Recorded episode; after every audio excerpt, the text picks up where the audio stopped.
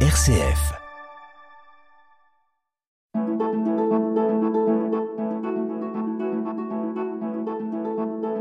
Itinéraire. RCF. Bonjour. J'accueille aujourd'hui le frère Thomas-Marie Gillet, qui est dominicain à, à Tours. Il vient de m'apprendre qu'il était tourangeau, ce que je ne savais pas. Euh, Bonjour frère Thomas-Marie. On a fait quelques émissions euh, à RCF avec des dominicains, mais on n'en a jamais fait, à ma connaissance, sur les dominicains, sur la spécificité euh, des dominicains. Alors, si ça vous ennuie pas, j'aimerais que euh, qu'on se penche justement sur la spécificité des dominicains, puisque ça fait un, quelque temps vous êtes jeune encore, donc pourquoi vous êtes euh, vous avez choisi d'être euh, frère de Saint-Dominique, et puis euh, qu'est-ce que vous faites? Bonjour chers amis auditeurs, merci de votre accueil. Euh, eh bien écoutez, euh, commençons par le commencement, peut-être que je ne peux parler que de mon propre itinéraire. Euh, je suis arrivé à la vie dominicaine par euh, le témoignage, tout d'abord des sœurs dominicaines de la présentation de Tours, donc bien connues dans notre région. Elles sont pas mal quand même. Elles sont pas mal, je l'avoue. Il y avait encore, euh, quand j'étais euh, jeune euh, et adolescent, euh, une communauté à Loche. Donc c'est là que j'ai découvert vraiment la vie Ah oui, dominicaine. vous êtes- le choix. Je suis le choix précisément. Et euh, c'est grâce au témoignage de sœur Marie-Gabrielle Rébaudy, qui portait encore l'habit dominicain et qui a été une de mes premières catéchistes, que j'ai eu ce premier contact avec la vie dominicaine. Je pensais pas que ça allait ressurgir plus tard euh, dans ma propre vocation. Alors la vocation, elle est née euh, au, moment de mes études, aussi avec mon engagement à l'aumônerie étudiante du temps du père Levert, maintenant évêque auxiliaire de Bordeaux. Et, euh, et en fait, d'abord, c'est un appel de l'Église, je crois. C'est aussi, euh, grâce à lui, euh, de pouvoir réfléchir à ma place dans l'Église. Et puis, euh, et puis ma vie de baptisé, ma, ma vie spirituelle, la prendre en main. Et donc, faisant ce chemin avec lui, eh bien, voilà, j'ai j'ai décidé de faire un discernement plus poussé. Donc, j'étais à la maison des vocations du diocèse à l'époque. Et puis, euh, par étapes, vraiment, vra- voilà, moi, je sais pas une, pas une vocation qui descend littéralement du ciel, c'est vraiment par étapes. Donc, euh, je ne me voyais pas d'être prêtre diocésain avec la charge pastorale, même si c'est nécessaire et utile. Je cherchais quelque chose plus euh, alliant vie contemplative et vie apostolique. La vie contemplative seule, comme le proposent les, bénédictins, moines exemple, et comme les bénédictins, par exemple. Voilà, c'était un peu trop. Et ne, ch- ne fallait pas chercher midi à 14 heures. Je connaissais les sœurs, je connaissais aussi le charisme des frères parce que tout en étant à l'aumônerie des étudiants, j'ai beaucoup fréquenté le, le couvent euh, à l'époque qui était rue du Général Meunier, avec des grandes figures comme le frère euh, Laurent Lemoine ou le frère Pierre Bollet, et puis le frère euh, Bernard Pinault, qui a été un, vraiment aussi un des premiers témoins de cette vie dominicaine pour moi. Et donc euh, j'ai, euh, je me suis inscrit, j'ai choisi de vivre la vie dominicaine et j'ai commencé le parcours euh, normal, noviciat, Mm. premier vœu, et puis voilà jusqu'à aujourd'hui. D'accord. Puis euh, parallèlement votre séminaire. Euh, Voilà, etc. les études euh, à Lille puis à Lyon. Et alors, qu'est-ce qui m'a attiré dans la vie dominicaine, à part ces témoignages aussi euh, personnels, c'est vraiment ce lien entre vie contemplative et vie active qui peut nous nous définir alors. Qui La vie, définit... compla- euh, la vie contemplative, c'est une, une vie, euh, j'allais dire fraternelle. euh, avec- Exactement, c'est la- Euh, si, si, si vous pouviez nous dire un petit Bien peu sûr. comment ça se... Donc, euh, en, en quelques mots, hein, l'ordre de Saint-Dominique, l'ordre des frères prêcheurs, né euh, de la mission de Saint-Dominique au tournant du XIIIe siècle, donc 1206-1216, hein, donc la, la confrontation avec l'hérésie cathare et, et ce souci d'évangélisation pour Dominique et de formation, enfin de, oui, de, de d'ancrage dans la parole de Dieu et dans la, la tradition, dans euh, la théologie, pour le dire un petit peu de manière euh, euh, rapide. hein. Et ça, au service de notre euh, vie d'évangile, notre vie évangélique, notre vie de baptisé. Oui. Et donc il va commencer euh, à fonder euh, ce qui deviendra l'ordre des prêcheurs, d'abord précisément sous cet aspect contemplatif. hein. La première maison dominicaine est une maison de monial à Prouille. D'accord. Tout à fait. Et agrégeant autour de lui dans sa mission des hommes, eh bien, il va euh, fonder une petite communauté de prédicateurs itinérants. pareil à Toulouse, à la maison euh, Saillant, premier frère.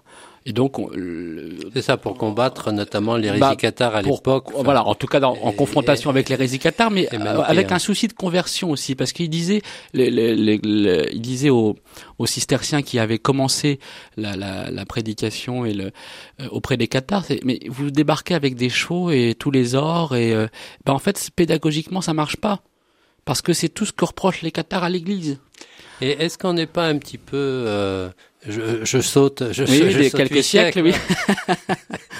est-ce qu'on n'est pas un petit peu dans le dans une situation, euh, bon, je dis pas similaire, mais euh, où il y a des points communs actuellement? Alors similaire, je sais pas. Parce ça, quand, on interroge l'homme de la rue, d'abord il sait, à mon avis, pas toujours ce qui est Jésus-Christ. Hein. En revanche, il nous parle des ors du Vatican, hein, voilà, la richesse de l'Église. C'est ça. Ce qui est, ce qui est important, ce qu'on, le, parallèle, si on pouvait faire un parallèle avec le XIIIe siècle, il y a, il y a deux, il y a deux choses. C'est-à-dire qu'effectivement, euh, faire connaître le, la, le message de l'Évangile que porte l'Église, peut-être avoir un souci de témoignage un peu de, dans ce combat contre les, les préjugés ou les, les, les, figures toutes faites, revenir à l'essentiel de, de, de, ce que nous propose l'Évangile. Hein, pour un dominicain et peut-être au-delà, on est très touché par le, le chapitre 2 des actes, c'est-à-dire ils vivèrent en communauté, priaient ensemble et partageaient leurs biens. C'est ça qui est à la, à la, à la base de notre vie euh, commune. Et de, voilà, donc revenir à ce témoignage-là. Et puis après, c'est vrai que si on parce que il y a des grandes figures dans l'ordre, on s'est aussi un peu spécialisé dans l'enseignement et de, de, la théologie et dans la confrontation au monde. Un, un des maîtres de l'ordre, le frère Vincent de Quenoncle, dans, dans, les années 70, disait un bon dominicain, il a dans la main gauche la Bible et dans la main droite le journal. Donc euh, c'est ça qu'il faut garder. Et, euh, et pour le pour le temps d'aujourd'hui, je crois que nous on est confronté théologiquement aussi à un retour de la gnose, pour le dire rapidement.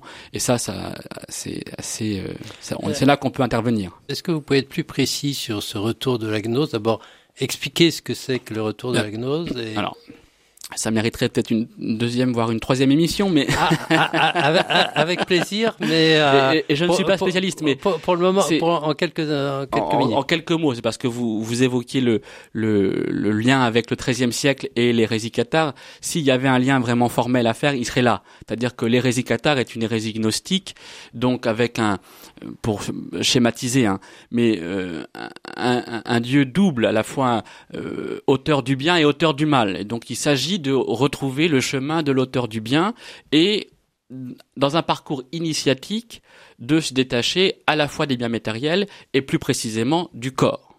Donc une opposition entre corps et esprit qui n'est pas complètement ajustée et, euh, et, avec une forme d'ésotérisme, en tout cas, euh, j'élève mon esprit, voyez, pour euh, premier ciel, deuxième ciel, etc., etc.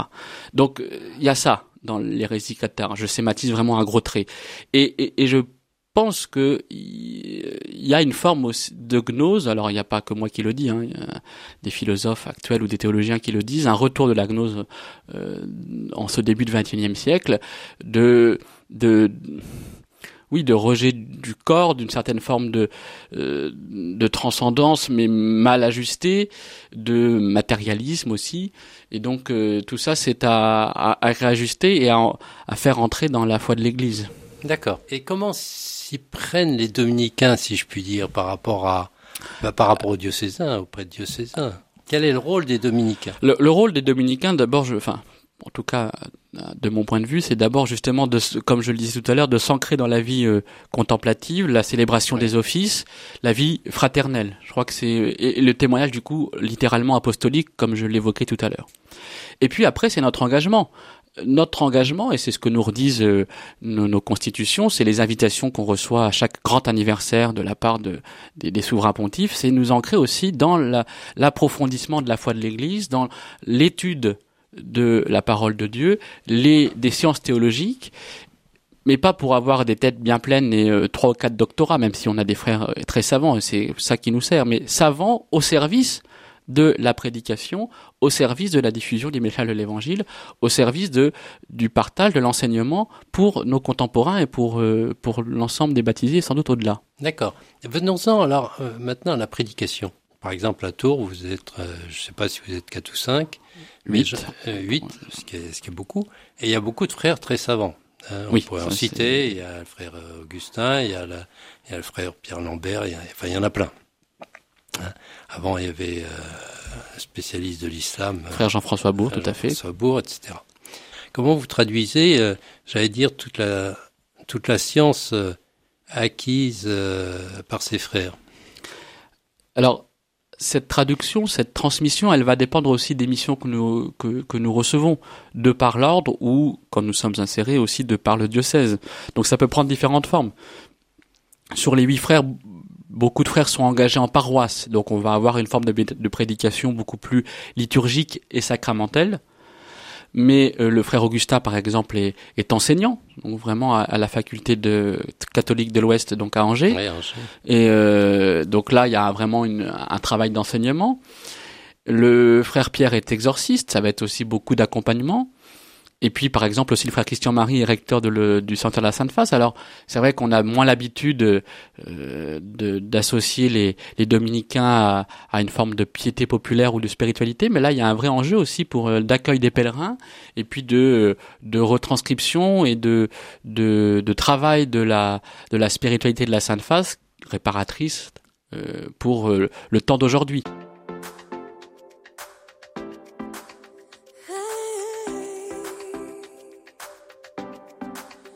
Si dans l'orage, la peur m'envahit, ou que mon zèle ne tremble pas, mon témoignage vibrant de ta vie sera lumière autour de moi. Tu donnes vie,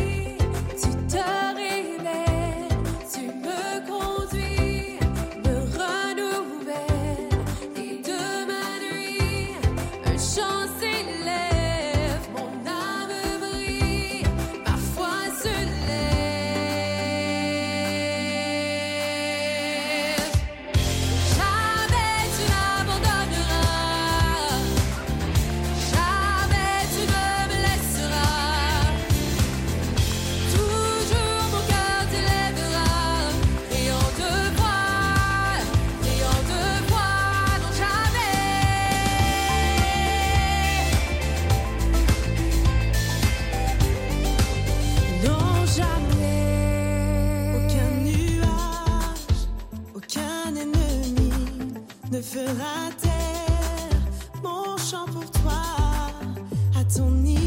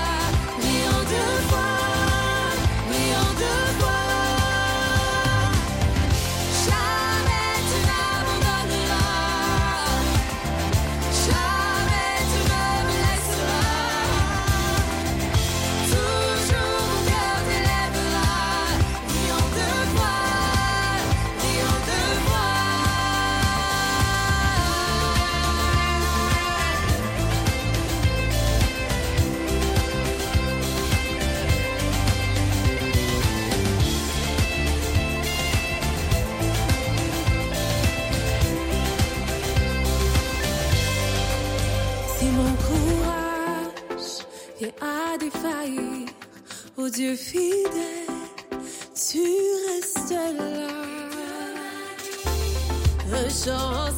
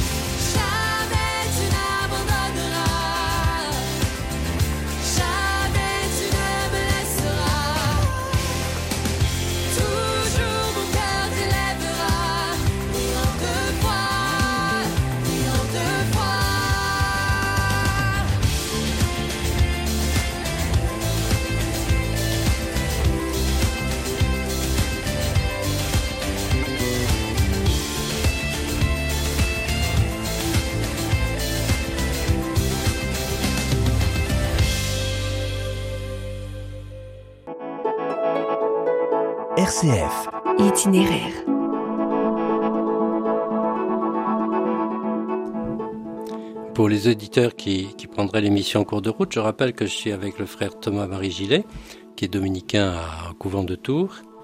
Et nous avons évoqué de façon très courte la spécificité des dominicains de l'ordre de Saint-Dominique. Alors, j'aimerais, avant qu'on passe aux questions de spiritualité, que vous disiez quelques mots sur l'ajustage entre le, j'allais dire, euh, les instructions ou les, les orientations diocésaines, paroissiales et les orientations qui viennent euh, de l'ordre, enfin des responsables de l'ordre des, des dominicains. Est-ce qu'il y a nécessairement, bon, on fait tous partie de la même église. Alors, Mais- c'est- effectivement, on fait partie de la même église, donc même s'il y a des, des, des, des options différentes, elles sont convergentes, puisqu'il faut, euh, nous sommes tous, nous travaillons tous à l'évangélisation et à la conversion des cœurs. Mais si elles sont trop différentes dans le- à- sur le plan concret, ça doit pas être facile. Ben non, mais euh, ça, ça arrive vraiment. donc nous, nous relevons des directives diocésaines, euh, comme euh, tous les baptisés, euh, spécifiquement quand nous, nous recevons une charge pastorale.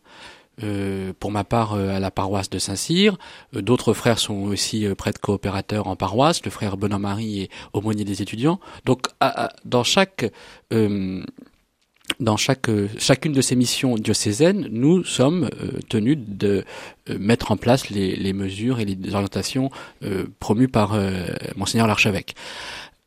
D'autre part, plus communautairement, plus pour ce qui est de la vie de l'ordre, c'est-à-dire que on, on a le couvent de Tours, mais nous sommes une communion de couvents qui formons la province de France. Alors il y a des orientations de vie commune, d'attention sur certains points plus apostoliques, de de comment euh, témoigner pour faire naître les vocations, euh, de de points d'attention pour l'évangélisation aujourd'hui qui nous sont propres. Ça, on le reçoit de l'ordre.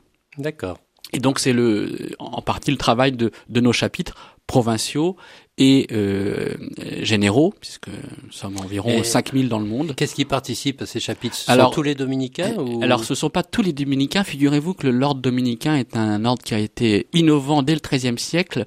Tout se base sur la démocratie participative et sous forme d'élection. C'est merveilleux, ça C'est merveilleux. Hein, c'est franchement une exception dans l'Église. hein. Euh, je ne sais pas si c'est une exception dans l'Église. En tout cas, ça, ça a vraiment, vraiment, vraiment eu un impact au, au Moyen Âge avec toute une un changement de, de société qui est vraiment euh, est en rupture d'une certaine manière avec le le, le modèle monarchique euh, bénédictin. Pour là encore pour le dire rapidement.